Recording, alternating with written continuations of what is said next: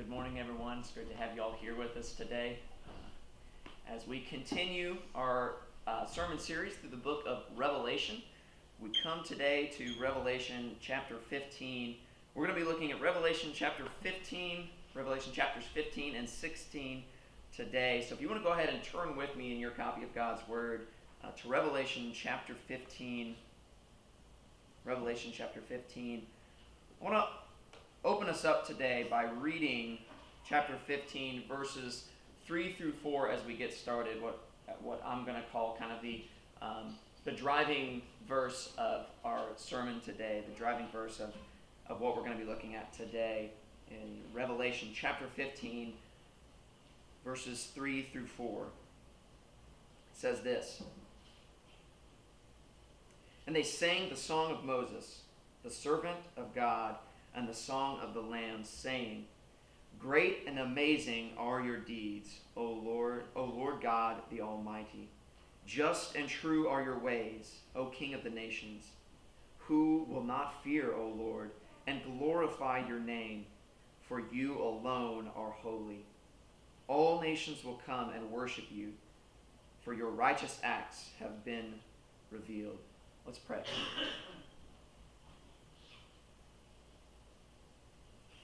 Holy God, we come to you today asking for your help as we read in, in the book of Revelation and study, and as I teach from, uh, from these chapters in Revelation, I pray today, Lord, that we would see your holiness revealed even in your wrath.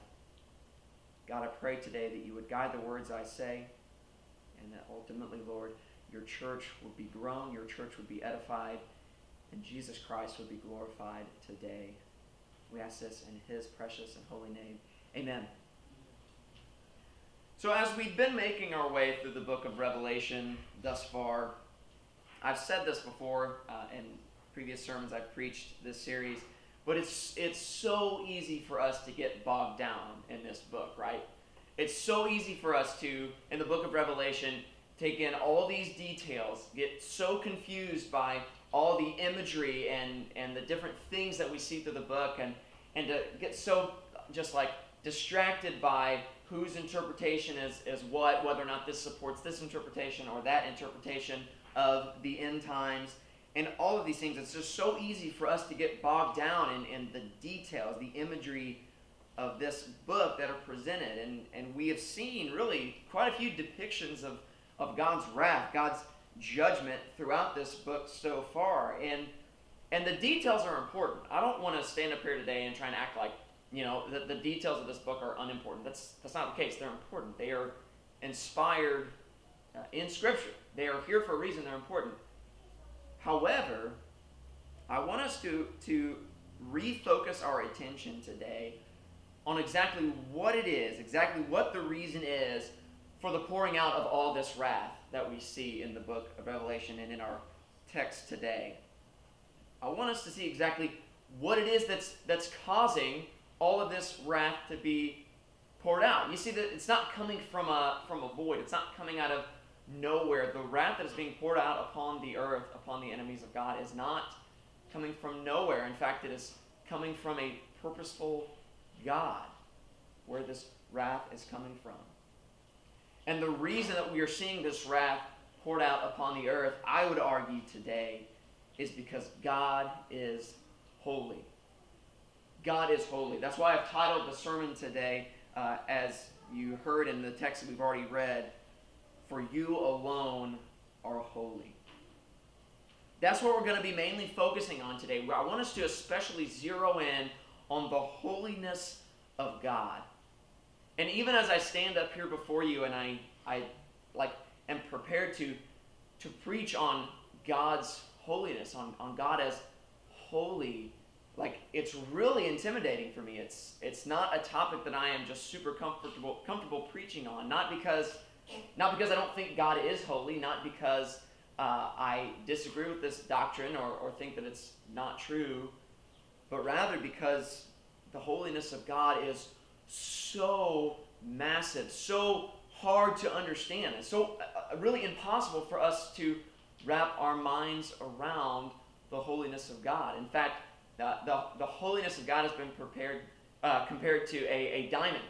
When you see a diamond, it's beautiful and, and magnificent, and it's got all the different ridges and cuts. And, and three different people can be looking at a diamond held up into the light from, from different angles, and they can all just see different aspects of its beauty and, and just the way you even turn it in the light. You see, you see it from a different angle that you had never seen it before, and it's just this consuming and, and overarching.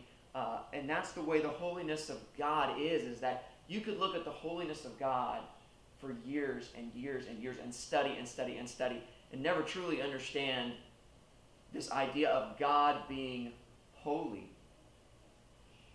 That's not an excuse for us not to look at it, though. It's important that we do seek to understand what it means that we serve a holy God as we study the, the holiness of God. Now, the word holy, if you're unfamiliar with the word holy, uh, to, to offer kind of the most simple definition that, that we can for the word holy would be set apart or separate. Or, or an even simple definition, definition might be to cut, to, to separate.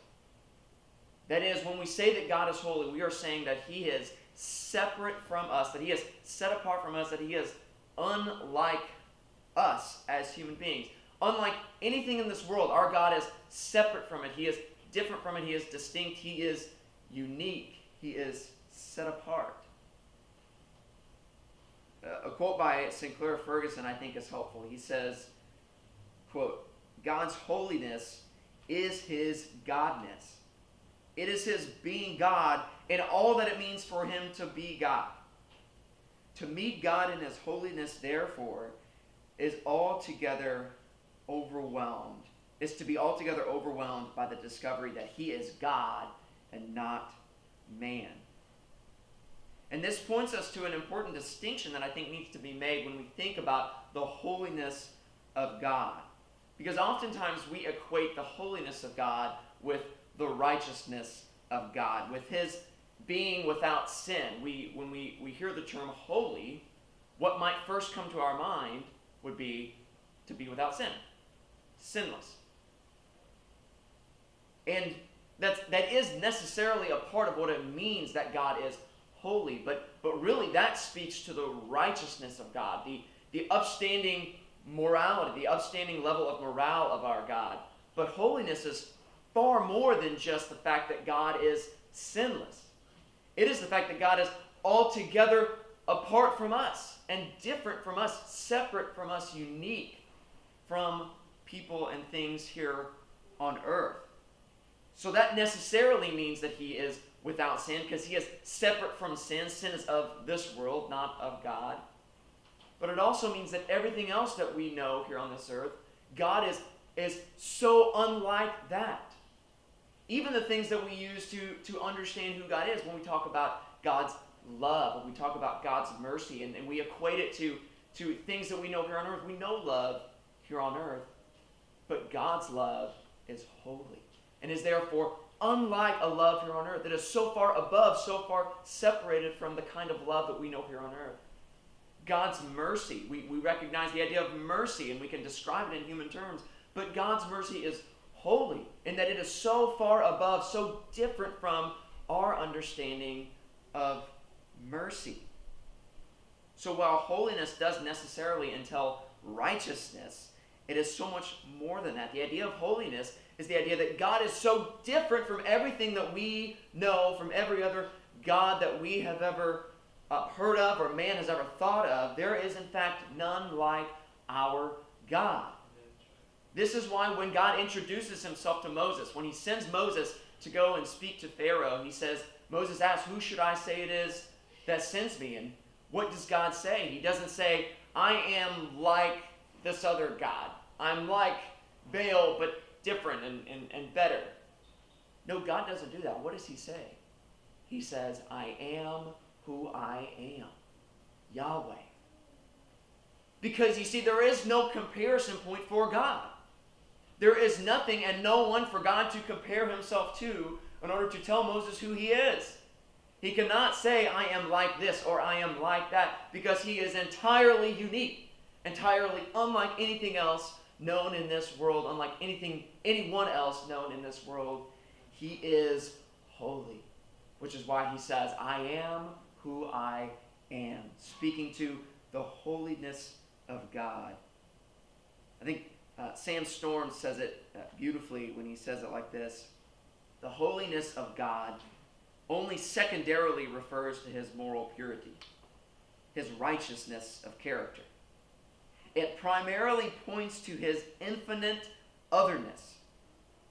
To say that God is holy is to say that he is transcendently separate. Holiness is not one attribute among many. It is not like grace or power or knowledge or wrath. Everything about God is holy. Each attribute partakes of divine holiness. End quote. In other words, all of the attributes that we know of God, everything that we know about who He is and His nature, flows out of His holiness. Every single thing. God's grace is so much different from ours because He is holy. God's love is so much greater than ours because He is holy. He is of a different kind. Everything about God that we know flows out of His holiness. And this includes God's wrath. Which brings me to the main idea for our sermon today. The main idea for today, if you remember nothing else, remember this that in order to have a proper understanding of the wrath of God, we must see it in connection to the holiness of God. In order to have a proper understanding of the wrath of God, we must see it in connection with the holiness of God. The reason I want us to focus in on the, the holiness of God so heavily today is because this is the way these two chapters are structured in Revelation, chapters 15 and 16. John, instructed by the Holy Spirit, builds these chapters, structures these chapters in such a way that, that, we, that he sees God's wrath pouring forth from God's holiness. The wrath that we see coming forth in chapter 16 in the form of the seven bowls comes forth from the throne room of a holy God that we see in chapter 15. In fact, it comes forth precisely because God is a holy God. The reason that we face God's wrath is because he is holy. So in chapter 15, we see John setting the stage for the coming wrath of God, which is point number one, that John is setting the stage for the wrath of God we see in chapter 15, and, and there's just so much text here. I would love for us to just, just read every word, but for the sake of time, uh, I'm just going to kind of briefly give us uh, an overview of chapter 15. In chapter 15, we see uh, the, the stage being set for what is coming in chapter 16, for the wrath of God. What we see in verse uh, 1 to be the, the final wrath of God being poured out on the earth. We see the seven angels that are prepared with with the seven plagues representing the, the wrath of God to be poured out on humanity. We see the people of God worshiping Him in His holiness, worshiping God who is holy and righteous and altogether good. And then finally, we see the preparation for the final outpouring of God's wrath as we are taken into uh, the, the sanctuary of the tabernacle of God, the, the sanctuary where we see God's holiness as his wrath is being prepared for the earth. First subpoint under, under the point number one is that proper worship of God reflects his holiness. We see this in the text that I started us out by reading. Let me read it for us one more time. Where the people of God sing, Great and amazing are your deeds, O Lord the Almighty. Just and true are your ways. O King of the nations. Who will not fear, O Lord, and glorify your name, for you alone are holy. All nations will come and worship you, for your righteous acts have been revealed. Notice how in this section we see that the holiness of God is the reason, is the motivation for everything that comes before that in this song that the people of God sing. It's the motivation for everything that comes. This, this is uh, reminiscent, I think, of the song uh, that we hear in, in the beginning of Revelation of the four creatures in the throne room of God who have the six wings and they sing constantly, Holy, holy, holy is the Lord God Almighty who was and is and is to come. That's what these angels sing. That's the, the, the theme of the song that the, the people of God sing in the throne room. It's amazing to me that that seems to be what the angels of God are so uh, just enamored with. So, why they see him as worthy of worship, worthy of praise, is his holiness. This for them is his defining attribute of why he is worthy of worship, because he is holy. He is perfectly holy. Holy, holy, holy is what the angels sing of God. It's amazing to me that we think about these, these angels. The angels that are described in, in all throughout Scripture, really, but especially these in the throne room of God, are intense creatures. They are described in such powerful, dramatic language. I mean, to, to think of one and, and the power they have, and, and even just the fear that they would evoke at, at the sight of them, even these angels do not pale in comparison to the holiness of God. They do not pale in comparison because they are not like God. They are not like God. They are not holy like our God is holy. Therefore, they worship God and sing of His holiness. They glory in it. They worship Him in it, just like the people of God do. In fact, we could break down these lines. Uh, when, when you see the, the word for you alone, O holy Lord, that word for there is indicating to us that the reason for everything that has come before, the rationale, the ground for what has been said previously, is grounded in the fact that He is holy. So we could say, Great and amazing are your deeds, for you alone are holy. Just and true are your ways, for you alone are holy. Who will not fear, O Lord, and glorify your name? For you alone are holy. The reason for fearing the Lord, the reason that his deeds are amazing, the reason that his ways are just and true is because he is holy. The holiness of God should consume our worship. If we worship God truly, if we worship God rightly, we should worship him in his holiness. Worship him because he is holy. The next subpoint under our uh, main point number one is that the sanctuary and the smoke are illustrations of God's holiness. Let's jump down to verses eight, 5 through 8 in chapter 15, where we see and, and we look into the sanctuary of the tent of witnesses. Verses 5 through 8. After this I looked, and the sanctuary of the tent of witnesses in heaven was opened, and out of the sanctuary came the seven angels with the seven plagues, clothed in pure, bright linen, with golden sashes around their chests. And one of the four living creatures gave to the seven angels seven bowls full of the wrath of God, who lives forever and ever. And the sanctuary was filled with smoke from the glory of God and from his power, and no one could enter the sanctuary until the seven plagues of the seven angels were finished. We see here this idea of this holy place where no one was allowed to enter until the wrath of God was complete, until his wrath was appeased. We see this place filled with smoke. Again, a reminder of holiness, of the presence of God, and therefore the holiness of this place as we see in our text.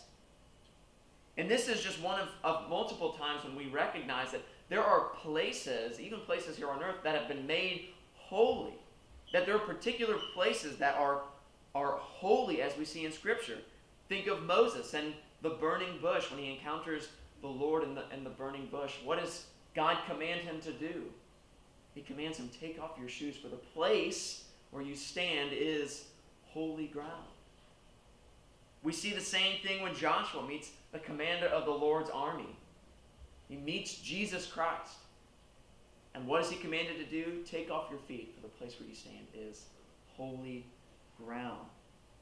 Each of these places are holy ground. There are places that are holy. Why? Certainly not because Moses was there, not because Joshua was there, not because of anything particular to that place, other than that is where God's presence was. That is where God met his people. The mere presence of God is enough to make a place holy. And this, this whole idea informs the entire structure of the camp of the Israelites in the Old Testament. The camp of the Israelites was structured in, in such a way that at the center of the camp was, was what? The presence of God, right? The tabernacle, where the presence of God dwelt, and the Holy of Holies, the holy place, the center of the tabernacle, where the very presence of God was. Outside the center of the tabernacle, the Holy of Holies, you had the holy place. And then beyond that, you had the outer court, and then beyond that, you had the camp of the Israelites each representing different levels of holiness. The closer you are to the very presence of God, the more cleanliness was required, the more purification was requ- required. All of this uh, recognizing, symbolizing the very holiness of God and that He is separate from us, He is unique from us, He is distinct from us. And we see this even in the severity with which they were they in, intended to keep this place holy and that God commanded that only certain people were able to enter the holy place. Only certain people were, were able to enter the Holy of Holies. We know that the, the Levitical priesthood, the, the line of Aaron, were the only ones that were even like considered to be allowed to enter into the holy place. And beyond that, only certain ones were allowed to enter the Holy of Holies. In fact, the requirements were so strict that we see in Leviticus chapter 21 that even certain men, not because of their character or because of their name or, or anything they had done, but simply because if they had any sort of deformities, they were unable to enter the Holy of Holies. Leviticus chapter 21, verses 21 through 22 or 23 says this No man of the offspring of Aaron, the priest, who has a blemish, shall come near to offer the Lord's food offerings, since he has a blemish. He shall not come near to offer the bread of his God he may eat of the bread of his God, both of the most holy and of the holy things, but he shall not go through the veil or approach the altar because he has a blemish, that he may not profane the sanctuaries. For I am the Lord who sanctifies them. You see, the, the call that the Lord puts upon this idea of, of purity, recognizing his holiness, all of this is intended to point to his holiness. When we read this, we would say that this is inhumane. This is unfair, this is unjust to, to not allow this man to enter because of something he can't control. But there's this an important image that we are intended to see here, and that that is God is entirely holy and cannot be corrupted by that which is unclean. All of this is intended to direct our attention, to focus us in, and to cause us to see the holiness of God, and honestly, to cause us to fear because of it. One preacher I heard uh, expounding on this, this idea of the priest going into the Holy of Holies begged the question Do you think the priests would ever even to dare look at the flame above the Ark of the Covenant? The very presence of God? They were never forbidden to do so. They were not forbidden to look upon the flame explicitly in Scripture. But would you have? knowing the fear that Moses had of looking upon the glory of God, knowing that when God showed him just the, the back of his glory, his face shone and he had to put on a veil, knowing that seeing the full glory of God would kill you,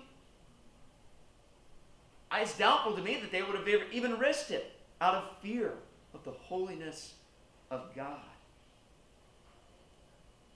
This is the fact of the matter that we are looking here at a picture of a holy God who is right in displaying and pouring out his wrath upon the earth. Which leads us to main point number two God's wrath rightly displayed in chapter 16.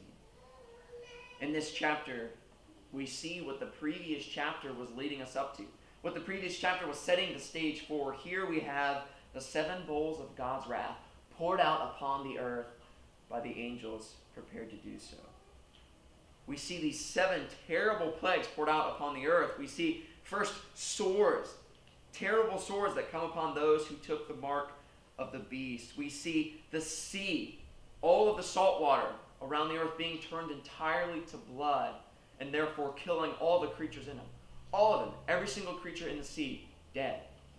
It's all blood.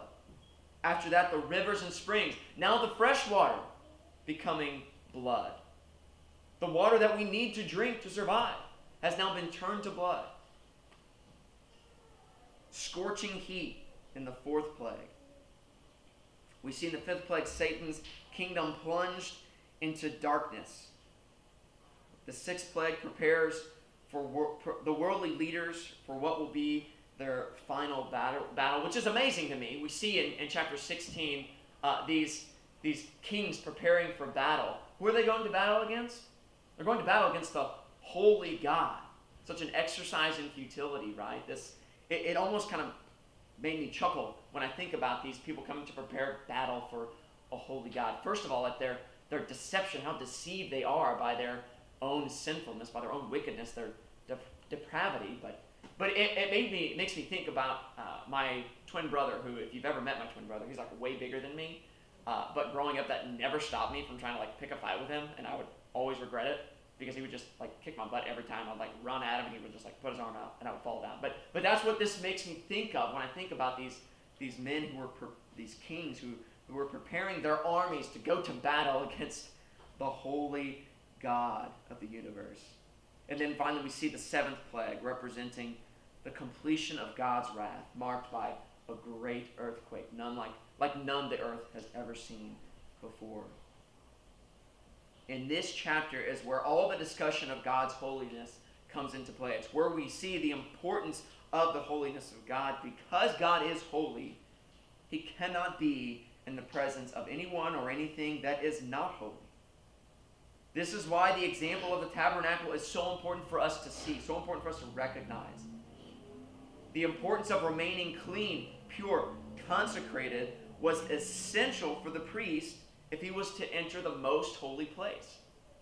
If he had not maintained the regulations of purity, of cleanliness, of purification, and he entered the holy place, what would happen to him? He would die. It was the end of his life because he had not kept himself consecrated, pure. And this sounds like really bad news for us, right? When we think that only holy things can be in the presence of, of a holy God. And just like the Levitical priests, the options are either purification or death by the wrath of God. Those are the only two options. So it, it honestly sounds like, like kind of bad news.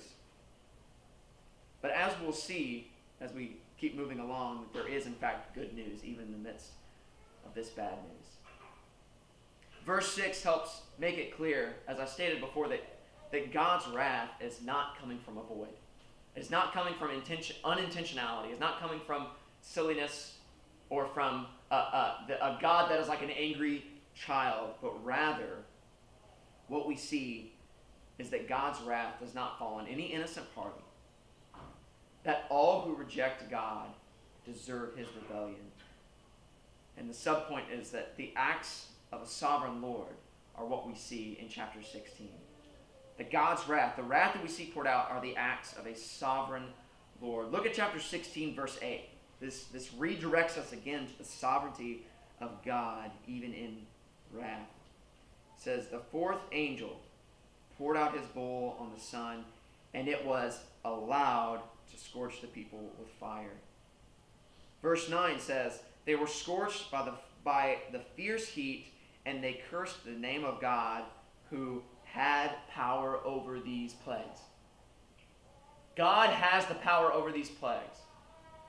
Not only does God have the power to stop them, but He is the one sending these plagues upon, his, upon these people, upon sinful human beings who have rebelled against Him and rejected Him. God is sovereign over all of this. Our God is purposeful in all His ways. He is not reckless in anything that He does, whether in His love or in His wrath. Our God is sovereign and intentional in everything that He does. And none of the people who face God's wrath do so innocently. None of them do so and did not deserve his wrath. In fact, every single human being that has ever lived on the face of the earth deserves God's wrath. And his sovereignty will see to it that each person who does not repent receives his wrath. the next subpoint I want to point out for us is that retribution comes even for the Lord's most powerful enemies. This right here is a word of encouragement to us in chapter 16, verse 10. This, to me, I love this. I think this is so encouraging as we see the fifth angel pouring out his bowl on the throne of the beast, and its kingdom was plunged into darkness. People gnawed their tongues in anguish and cursed the God of heaven for their pain and sores. This is amazing to me. There is not much more of a powerful enemy that we see than the beast in Revelation. Not much more powerful enemy that might cause us to tremble or worry or be afraid. And just like that, when the bowl is poured out, his kingdom is plunged into darkness. Just like that. This is reason for us to be encouraged. This great, powerful beast, for all of his might, for all of his strength, has his kingdom sent immediately into darkness in an instant. And this one who has caused us so many problems has just been knocked on his butt, like a bully who encounters his victim's older brother who happens to play football for his high school. Right? That's a great moment.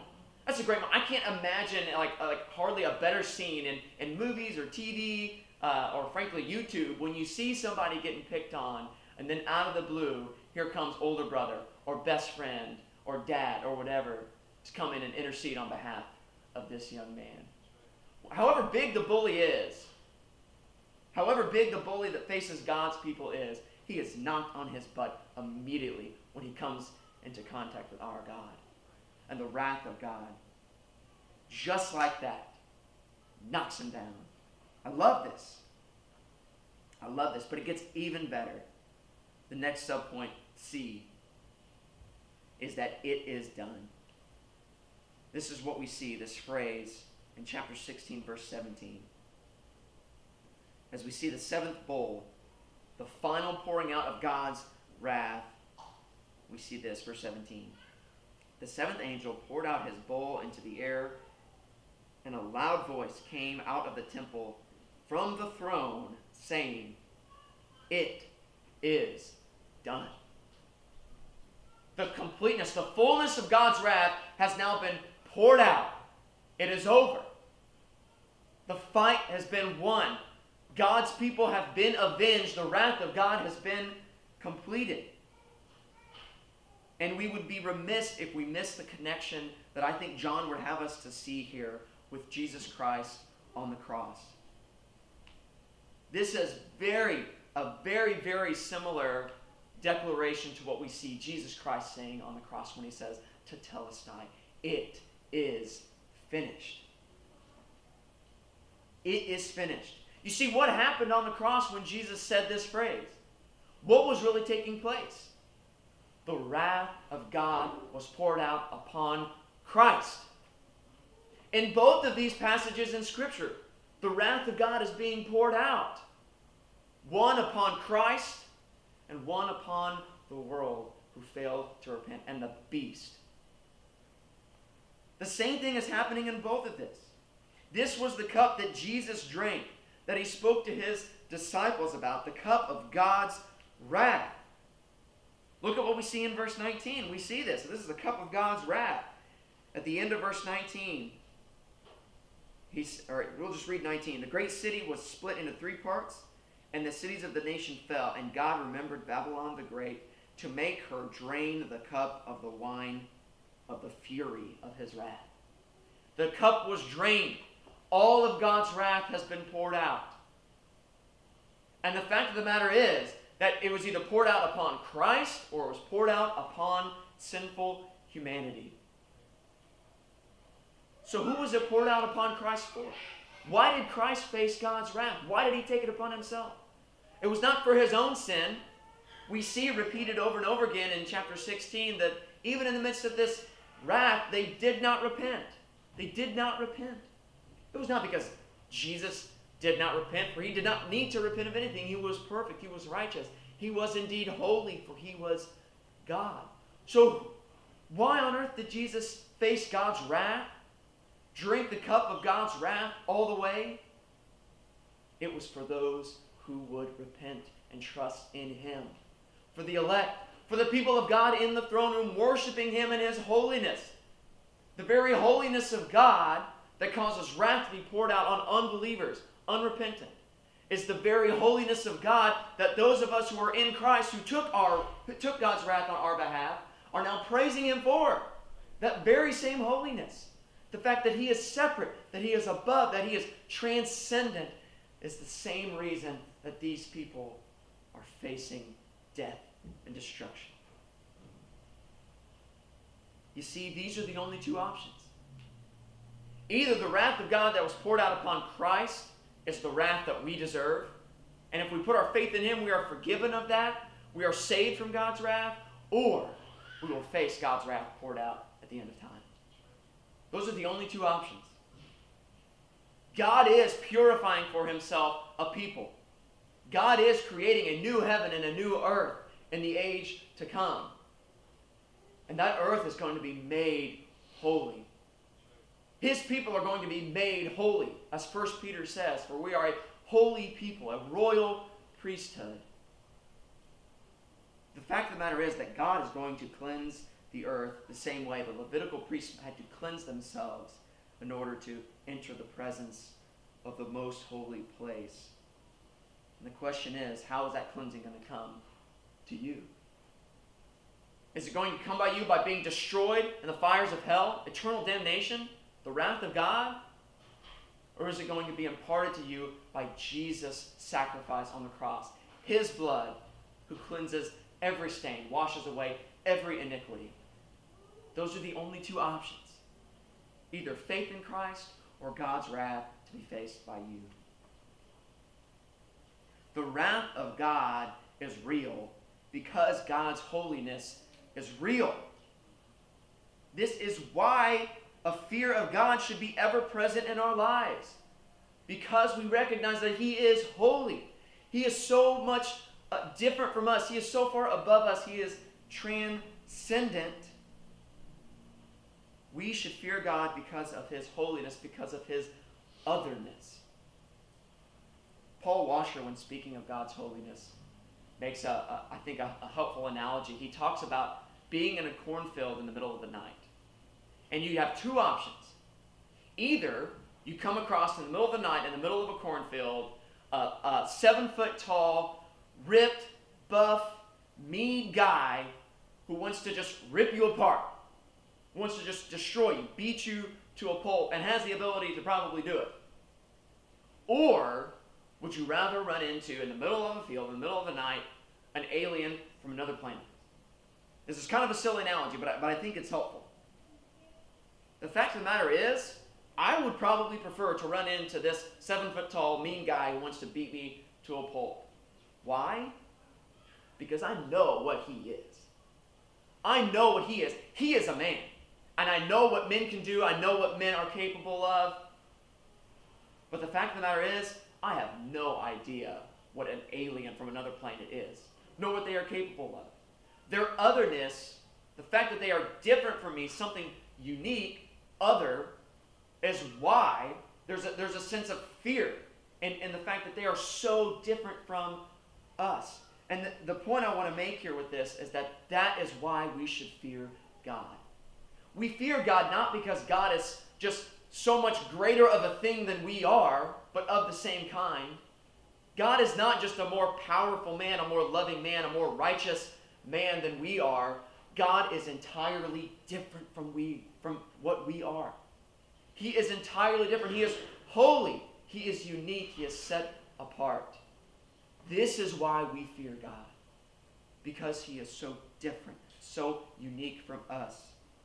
The difference between man and God is not one of quantity, but rather one of quality. He is not merely a greater version of us, he is entirely a different kind than us. Unique, transcendent. This is why in, in other religions that, that worship men, so called prophets, as, as somehow they are worthy to be worshiped, worthy to be revered, but the fact of the matter is, they are nothing. They are men. They are like us. They do not deserve our worship. The reason God is worthy of worship, worthy of praise, as the people of God sang in the throne room, is because He is holy. Because He is unlike us. He is different from us. He is separate. He is a holy, holy, holy God, and therefore deserving of our worship, even in His wrath. God is worthy of worship in His wrath. There are only two options for those who live on this earth. We either put our faith in Jesus Christ, who bears God's wrath on our behalf, or we drink the cup of God's wrath ourselves and find ourselves in the same position as those in chapter 16 who are shaking their fist at God as he crushes them under his might. And that's exactly what they did. In chapter 16, verse 9, verse 11, verse 21, each of them concludes, and they did not repent. They did not repent. And verse 6 tells us exactly what they got. They got what they deserved their lack of repentance. You see, there is this misunderstanding that, that people think that God is, is mean and unforgiving because he will send people to hell for one particular sin or another. That, that if someone uh, does this sin, God is going to send them to hell because they are uniquely doing that sin, or, or because someone does this. I mean, this is true even in, in the evangelical world with certain sins that are just so taboo. Like, oh, that person's going to hell probably because they're gay. That person's going to hell because uh, they're a drunkard. That person's going to hell because of this or that. But the true reason that any person goes to hell, faces the wrath of God, is because of the sin of unbelief, unrepentance. That is what sends people to hell. Not one particular sin, but the fact that they are unrepentant, refusal to submit to God and His holiness. So I would implore you today if you have failed to understand that God is holy, separate from, from us, and that that is the reason His wrath is real and is a burning and consuming fire, then I would implore you today. There is a way to escape God's wrath and his name is Jesus Christ. Through faith in him. This doesn't have to be our reality in chapter 16. It doesn't have to be. Not because we don't deserve God's wrath, but because Jesus Christ has taken it on our behalf. The same it is finished that Jesus proclaimed on the cross declares for us salvation as the it is done that declares damnation for those in chapter 16. Let's pray. Lord God, we have not even scratched the surface today of your holiness and why you deserve our, our faithfulness, our worship, why you deserve glory. But Lord, I pray today that we would not start, stop searching it out. But Lord, we would see the practical applications of your holiness and that it leads to worship. It causes us to repent. It causes us to fear, and rightly so. I pray today, Lord, that you would foster within each and every one of us in this place a fear of God. Lord, one that truly recognizes the fact that if we are not in Christ, we are damned for all of eternity. Help us to realize that, Lord. Help us to see your glory even in your wrath. And we pray this in Jesus' name. Amen.